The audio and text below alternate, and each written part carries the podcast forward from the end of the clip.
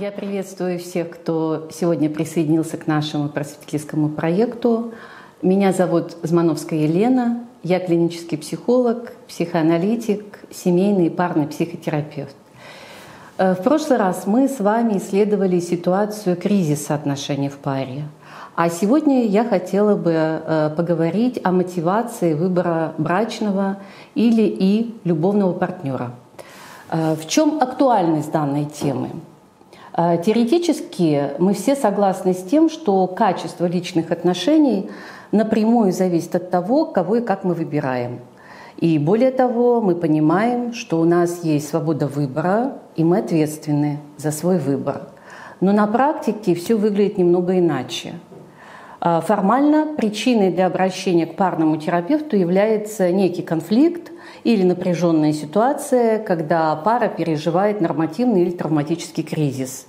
И при этом, независимо от внешнего повода обращения, партнеры демонстрируют выраженную страдательную неудовлетворенность отношениями друг с другом. Но часто очень женщины жалуются, что муж постоянно раздражается, с ним невозможно ни о чем поговорить, или что муж не инициативный, пассивный, ей все приходится делать самой. В свою очередь, мужья разочарованы тем, что жена вечно им недовольна, молчит, обижается, и в большинстве случаев выясняется, что эти недостатки партнеров, а они являются особенностями характера, то есть были такими э, эти люди и в начале знакомства. Тогда возникает закономерный вопрос. Если вы выбрали друг друга в здравом уме и в доброй памяти добровольно, это ваш выбор, человек остался тем же самым, существенно не изменился, почему и чем тогда вы так недовольны сейчас? Обычно следуют не очень убедительные ответы, она была другой, она старалась мне понравиться и была идеальной, он хорошо маскировался, или я думала, что смогу его изменить. Таковы иллюзии первичной идеализации. Другой пример. На консультацию обращается мужчина 44 лет с вопросом, что со мной не так. Трижды был женат. Каждый раз выбирал от обратного не такую, как в прошлый раз, еще лучше. И каждый раз понимал, что снова ошибся – Почему же я не могу выбрать нормальную жену? Что со мной не так, спрашивает человек. А, периодически люди приходят на консультацию уже с готовым самодиагнозом. Я мазохистка, моя проблема в том, что я не умею выбирать. Вокруг меня много нормальных мужчин, а, но они меня не привлекают, я западаю только на абьюзеров. Очевидно, что вступая в близкие отношения, люди не до конца понимают, какого человека и для чего они выбирают. Выбор партнера по браку хотя бы частично осознается, а влюбленность вообще плохо поддается сознательному контролю. И тогда все просто. Прежде чем выбирать, мы должны понимать, как происходит выбор супруга или объекта любви. А причин всегда несколько. Они сугубо индивидуальны. Можно, я в данный момент могу говорить лишь о некоторых общих тенденциях. Ну, во-первых, выбор супруга не совсем совпадает с выбором объекта любви и сексуальной страсти. Для какой-то части людей брак, любовь и секс – это вообще функционально разные стороны жизни. А многие пациенты на вопрос «почему вы поженились?» импульсивно отвечают «ну, наверное, влюбились», а, но более глубокое исследование личных историй показывает, что это не единственная и далеко не самая главная мотивация брака. Но если не влюбленность, то тогда что же побуждает людей вступать в брак? А, во-первых, есть выбор без выбора. Это вынужденная ситуация, ну, например, беременность. Или ей было негде жить. Э, а в нее влюбился мужчина с квартирой, заботливый, и она выходит за него замуж. А вторая распространенная причина брака – это социальные традиции и стереотипы. Люди хотят выглядеть нормальными и чувствовать себя нормально. Общество предписывает, что у взрослого человека, нормального взрослого человека, должна быть семья. Женщина должна родить первого ребенка а, ну, практически до 28 лет, и если ты долго живешь один, то с тобой что-то не так. Родители и друзья давят, почему долго не женишься, правильной ли ты ориентации. И общество не только вокруг нас, оно получается, что внутри нас. В итоге мы женимся, выходим замуж не потому, что нашли для себя наилучшего человека, но потому, что уже пора. Еще один реально осознаваемый мотив это реализация осознанных целей, а, так называемый брак по расчету ради экономического благополучия, карьеры, статуса, комфорта, поддержания молодости. Считается, что если данные ценные, ценности разделяются обоими партнерами в равной степени, то союз по расчету оказывается даже прочнее романтического брака или партнерского. А следующий очень распространенный мотив – это нормальное стремление людей удовлетворять в браке свои насущные психологические потребности – которые чаще всего не до конца осознаются. Ну, например, вступление в брак может быть связано с желанием отделиться от родителей, со страхом одиночества, с потребностью быть э, э, любимой, получать заботу, потребностью в защите, с местью и многое-многое другое. А встречаются также случаи э, так называемого иррационального выбора. Например, она понимает, что не любит этого человека, и он ей не подходит, но выходит именно за него замуж. Ну и, наконец, брак может быть действительно основан на сильной влюбленности, любви с первого взгляда или сексуальном притяжении. В этих случаях мы говорим о эмоциональном выборе, который плохо поддается сознательному контролю. Вот именно про такие случаи говорят, браки совершаются на небесах. И у каждого человека есть несколько сугубо индивидуальных мотивов вступления в брак. А как происходит выбор вообще, пока не до конца понятно. И что нам говорит об этом наука, хорошо бы у нее спросить.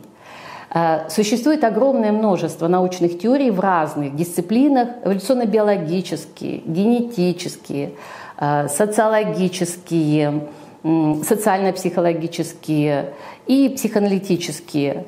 Не претендуя на полноту изложения вопроса, я приведу только некоторые из них, на мой взгляд, наиболее важные для понимания проблемы выбора партнера. Начнем с самого заветного, с биологии. А сторонники эволюционного подхода Дарвина считают, что при выборе люди инстинктивно ориентируются на максимальную вероятность а, так называемого репродуктивного успеха и продолжения рода. А предпочтение отдается партнеру, обещающему красивое, здоровое и многочисленное потомство. Ну, например, такие мужские качества, как низкий голос, высокий рост, физическая си и внутренняя сила обещают защиту, ответственное отцовство и хорошие гены для потомков – при этом, поскольку женщины во время беременности и после родов нуждаются в заботе и помощи, то они в большей степени ориентированы на долгосрочные отношения и более постоянных мужчин.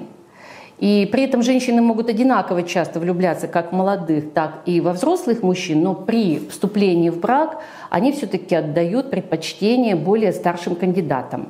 Это тенденция. Есть исключения. А у зрелых мужчин а, больше ресурсов в плане карьеры, финансов и стабильности.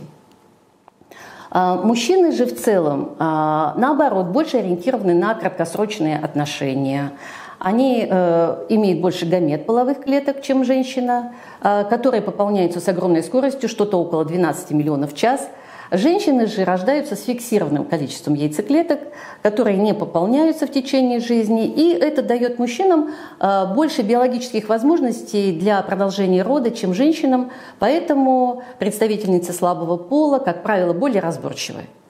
И при нахождении краткосрочного партнера э, Естественно, что мужчина высоко ценит женщин с сексуальным опытом, физической привлекательностью, ну, прежде всего, с красивым телом, с низким уровнем требований и, и с, высоким, с высокой сексуальностью.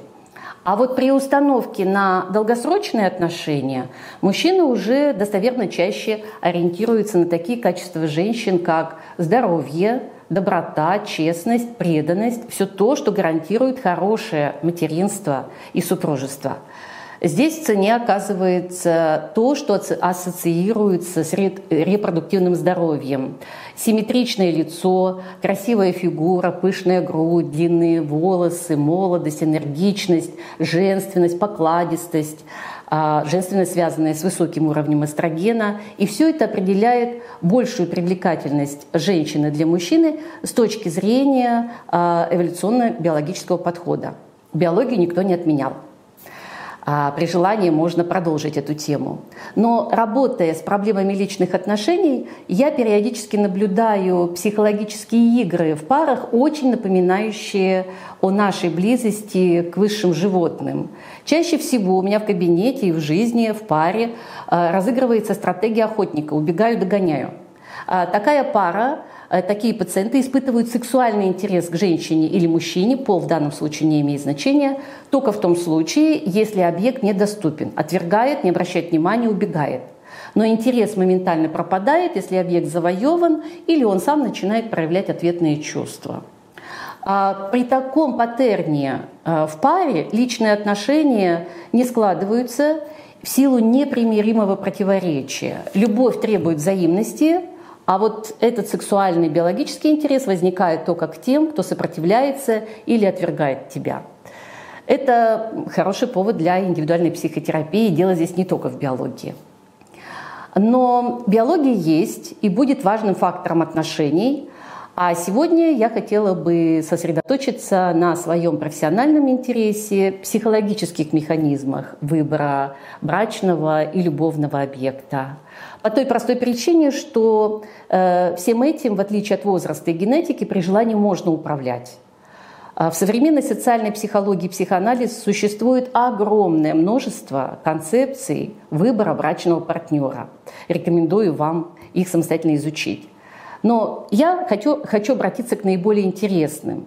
Первая идея заключается в том, что отношения, близкие отношения складываются на основе двух законов – сходства и различия, зеркальности и комплементарности. Так, например, в соответствии с теорией гомогамности Винч, Каттон, Смирич и так далее.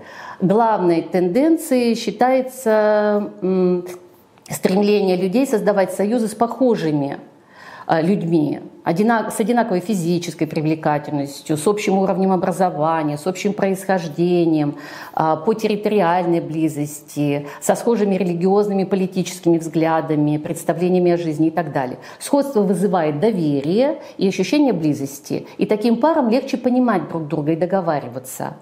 Но другая теория комплементарных, дополняющих потребностей, например, теория Уинча, напротив, делает акцент на том, что Индивиды ищут того, кто максимально дополняет его черты и компенсирует дефициты, то есть повышает шансы на адаптацию и на выживание. И согласно этой теории, для доминирующего мужчины более привлекательная будет мягкая, нежная, женственная женщина, для неуверенно зависимого мужчины самостоятельная, энергичная, а для человека с проблемным поведением подойдет а, оптимально ответственный гиперфункционал и так далее – Комплементарные пары легче адаптируются в окружающей среде, достигают успеха в решении жизненных задач и помогают друг другу преодолевать личные проблемы. Мурстейн предложил теорию обмена и максимальной выгоды, в соответствии с которой отношения зависят от равенства обмена и учета плюсов и минусов. При преобладании плюсов принимается решение о том, что надо вступать в брак. Это будет неплохо. И брачный выбор включает при этом ряд последовательных стадий – ну, понятно, что первое впечатление, переживание привлекательности партнера, затем сравнение ценностей и вывод о их сходстве, далее производится оценка соответствия дополнения ролей, и достаточно широкое распространение также получила теория фильтров э, Киргофа и Дэвиса. Данные авторы рассматривают выбор партнера как последовательное прохождение через серию фильтров. Это теория фильтров – Фильтры, которые постепенно отсеивают людей из множества возможных, подходящих нам партнеров и сужают наш индивидуальный выбор. Первый фильтр очень простой. Это территориальная близость соседства. То есть пространственная, территориальная э, близость, проживание по соседству, также работа, учеба в одной и той же организации. И многие люди признают, что первая проблема личных отношений – это трудности знакомства. Где познакомиться – со многими подходящими нам по психотипу людьми, даже идеальными партнерами, мы просто никогда в жизни не встретимся, не окажемся в одном месте и в одно время. И очень жаль. А, второй фильтр исключает тех, кто не подходит по социальным критериям. В данном случае основное значение при выборе объекта любви имеет социальное положение данного человека, его родители, его доходы, власть, образование, этническая принадлежность и так далее. Третий фильтр – это сходство ценностей и совместимость, взаимодополняемость ролевых ожиданий, ролей. Жизненные ценности и модели отношений должны совпадать, а роли дополнять друг друга для полноты жизни. И результатом успешного прохождения через все три фильтра является решение вступления в брак. Есть теории, делающие акцент на взаимном обмене ресурсами – у меня есть молодость и красота, у тебя есть деньги и ум. Мы можем объединиться в пару для взаимовыгодного обмена и счастливой жизни. Это нормально. Важно найти партнера с равноценными ресурсами. При этом человек чувствует себя хорошо тогда, когда получает в отношениях ровно столько, сколько он в них вкладывает. Нарушение равенства, баланса вкладов во взаимоотношениях приводит к снижению чувства удовлетворенности, а, чувство, э, чувство вины у того из партнеров, кто оценивает свой вклад в отношения ниже, чем получаемые преимущества, и проявление агрессии у того, кто получает в отношениях меньше, чем в них вкладывает. С этим я постоянно разбираюсь с парами, которые приходят на терапию. В то время как э, социально-психологические теории объясняют более или менее осознаваемые мотивы выбора брачного партнера, а психоанализ раскрывает глубинные, плохо осознаваемые каждым из нас механизмы выбора объектов не брака, но любви. Примерно 125 э, лет назад Зигмунд Фрейд высказал несколько идей, которые сегодня разделяются практически всеми. А, судьба любовной жизни конкретного человека по Фрейду определяется его ранними отношениями с родителями. До двух лет решающее значение имеет материнская любовь, а с двух до пяти – эдиповая ситуация. То есть характер переживаний в треугольнике – ребенок, мать, отец. Ну, феномены эдипового комплекса у всех на слуху, они требуют отдельного рассмотрения, пока мы ограничимся лишь упоминанием. Ребенок фиксируется на тех чувствах и формах поведения родителей, которые он наиболее ярко переживал – которые его сильно травмировали в детстве а, или наоборот доставляли особое удовольствие. В дальнейшем человек а, склонен влюбляться в тех людей, которые в чем-то напоминают родителей и вызывают именно эти ключевые переживания. Это не обязательно хорошие э, ассоциации. Нередко якорями выступают незавершенные болезненные комплексы чувств. И ассоциативное сходство реальных людей из настоящего со значимыми людьми из прошлого вызывает бессознательную реакцию притяжения, которая э, воспринимается как влюбленность. Ну, например, холодная мама или критикующий отец часто становятся причиной невротического брака, в котором будет много детского страдания и мало взрослого удовлетворения – а в очерках по теории сексуальности еще в 1905 году Фрейд описал, и это еще одна очень известная идея, что выбор объекта любви у взрослых людей осуществляется по двум основным механизмам. Опорному – мы выбираем человека, напоминающего нам любящую, кормящую мать или поддерживающего отца, и по нарциссическому типу мы выбираем человека, похожего на нас, а, такого, как мы сами или часть нас, или какими мы бы хотели быть. Фрейд писал, что когда мы влюбляемся, происходит переоценка объекта любви, и она заставляет нас делать неправильные суждения, основанные на механизме идеализации. И кульминация влюбленности отражает избыток нарциссического либида. Так что объект нашей любви становится заменителем нашего недостижимого эго-идеала – и при этом наша идентичность, наше самоощущение начинает светиться в отраженном свете идеализированного спутника. Ужасно приятное состояние. Есть люди и, и даже интернет-сообщества, своеобразные эндорфиновые наркоманы, пикаперы, которые осознанно влюбляют кого-то в себя, переходя от объекта к объекту и не задерживаясь в отношениях более двух-шести месяцев, то есть оставаясь вот постоянно в этой фазе. Возвращаясь к теме в соответствии с классическими аналитическими концепциями, а, супружеские отношения понимаются как результат бессознательной фантазии. Мы вступаем в брак не с реальным человеком, а с нашими фантазиями по поводу него. По большому счету, влюбленность – это бессознательное возвращение к состоянию детского трепетного очарования а, своей матерью, отцом, братом, сестрой, с которой все начинается и которая запускает паттерн часто навязчивого повторения ранних переживаний. Пример. Пациентка 30 лет была трижды замужем, каждый раз выходила замуж по влюбленности и всякий раз при сближении разочаровывалась в личном анализе переживает инсайт. Я никого не любила так, как своего брата. И я находила мужчин на самом деле всегда чем-то напоминающих его, становящихся им в моих фантазиях. Понимая, что они на самом деле другие, я каждый раз испытывала к ним резкое охлаждение. При совместном проживании с конкретным человеком перенос, как правило, разрешается, э, и человек не устраивает.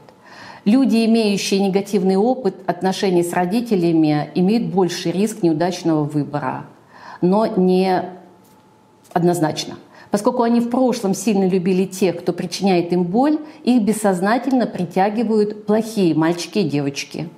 И отношения многих взрослых людей э, выглядят целом как э, не очень осознанное навязчивое повторение семейных, привычных или даже деструктивных сценариев, приходящих в конфликт со взрослыми положительными целями и намерениями. И здесь без психоаналитика не обойтись. Но в итоге многие люди начинают бояться повторов, болезненной близости, расставаний, э, и защищаясь, они начинают убегать от самого ценного, что есть в отношениях, от самораскрытия, от близости – Другим фактором, осложняющим выбор супруга и последующую супружескую жизнь, является то, что люди обучены тому, чтобы скрывать свои реальные потребности и чувства. Возникает ощущение фальши и обмана. Ну, например, представитель психоаналитической школы объектных отношений, очень известный исследователь, клиницист Дональд Винникот еще в 1965 году описал явление, которое он назвал «фальшивое я», когда дети, добиваясь одобрения от взрослых, привыкают вести себя как хорошие мальчики и девочки, притворяясь тем, кем они в действительности не являются в поисках одобрения. И привыкая к такой стратегии поведения, а во время процесса ухаживания оба партнера полны желания угодить друг друга и поэтому выставляют себя в наилучшем свете – мощные потребности в зависимости, нарциссизм, непокорные импульсы пока временно прячутся, отходят на второй план, но такую роль невозможно играть долго, роль идеального человека. Постоянное пребывание друг с другом приводит к тому, что супруги проявляются в истинном цвете, и итогом детского стремления получать одобрение становится глубокое разочарование в себе, в партнере и в браке. И длительные здоровые отношения, таким образом, они требуют максимальной искренности и честности. Это искренние отношения между двумя подлинными «я». Проблема в том, что люди зачастую сами не знают, какие они и чего они хотят вне оценок и ожиданий со стороны других людей. И сегодня очень многие пациенты обращаются с запросом «хочу понять, какой, какая я, ну, чего я хочу на самом деле, каковы мои возможности и ограничения». Согласитесь, что хорошо бы ответить на все эти вопросы еще до вступления в серьезные отношения, в брак.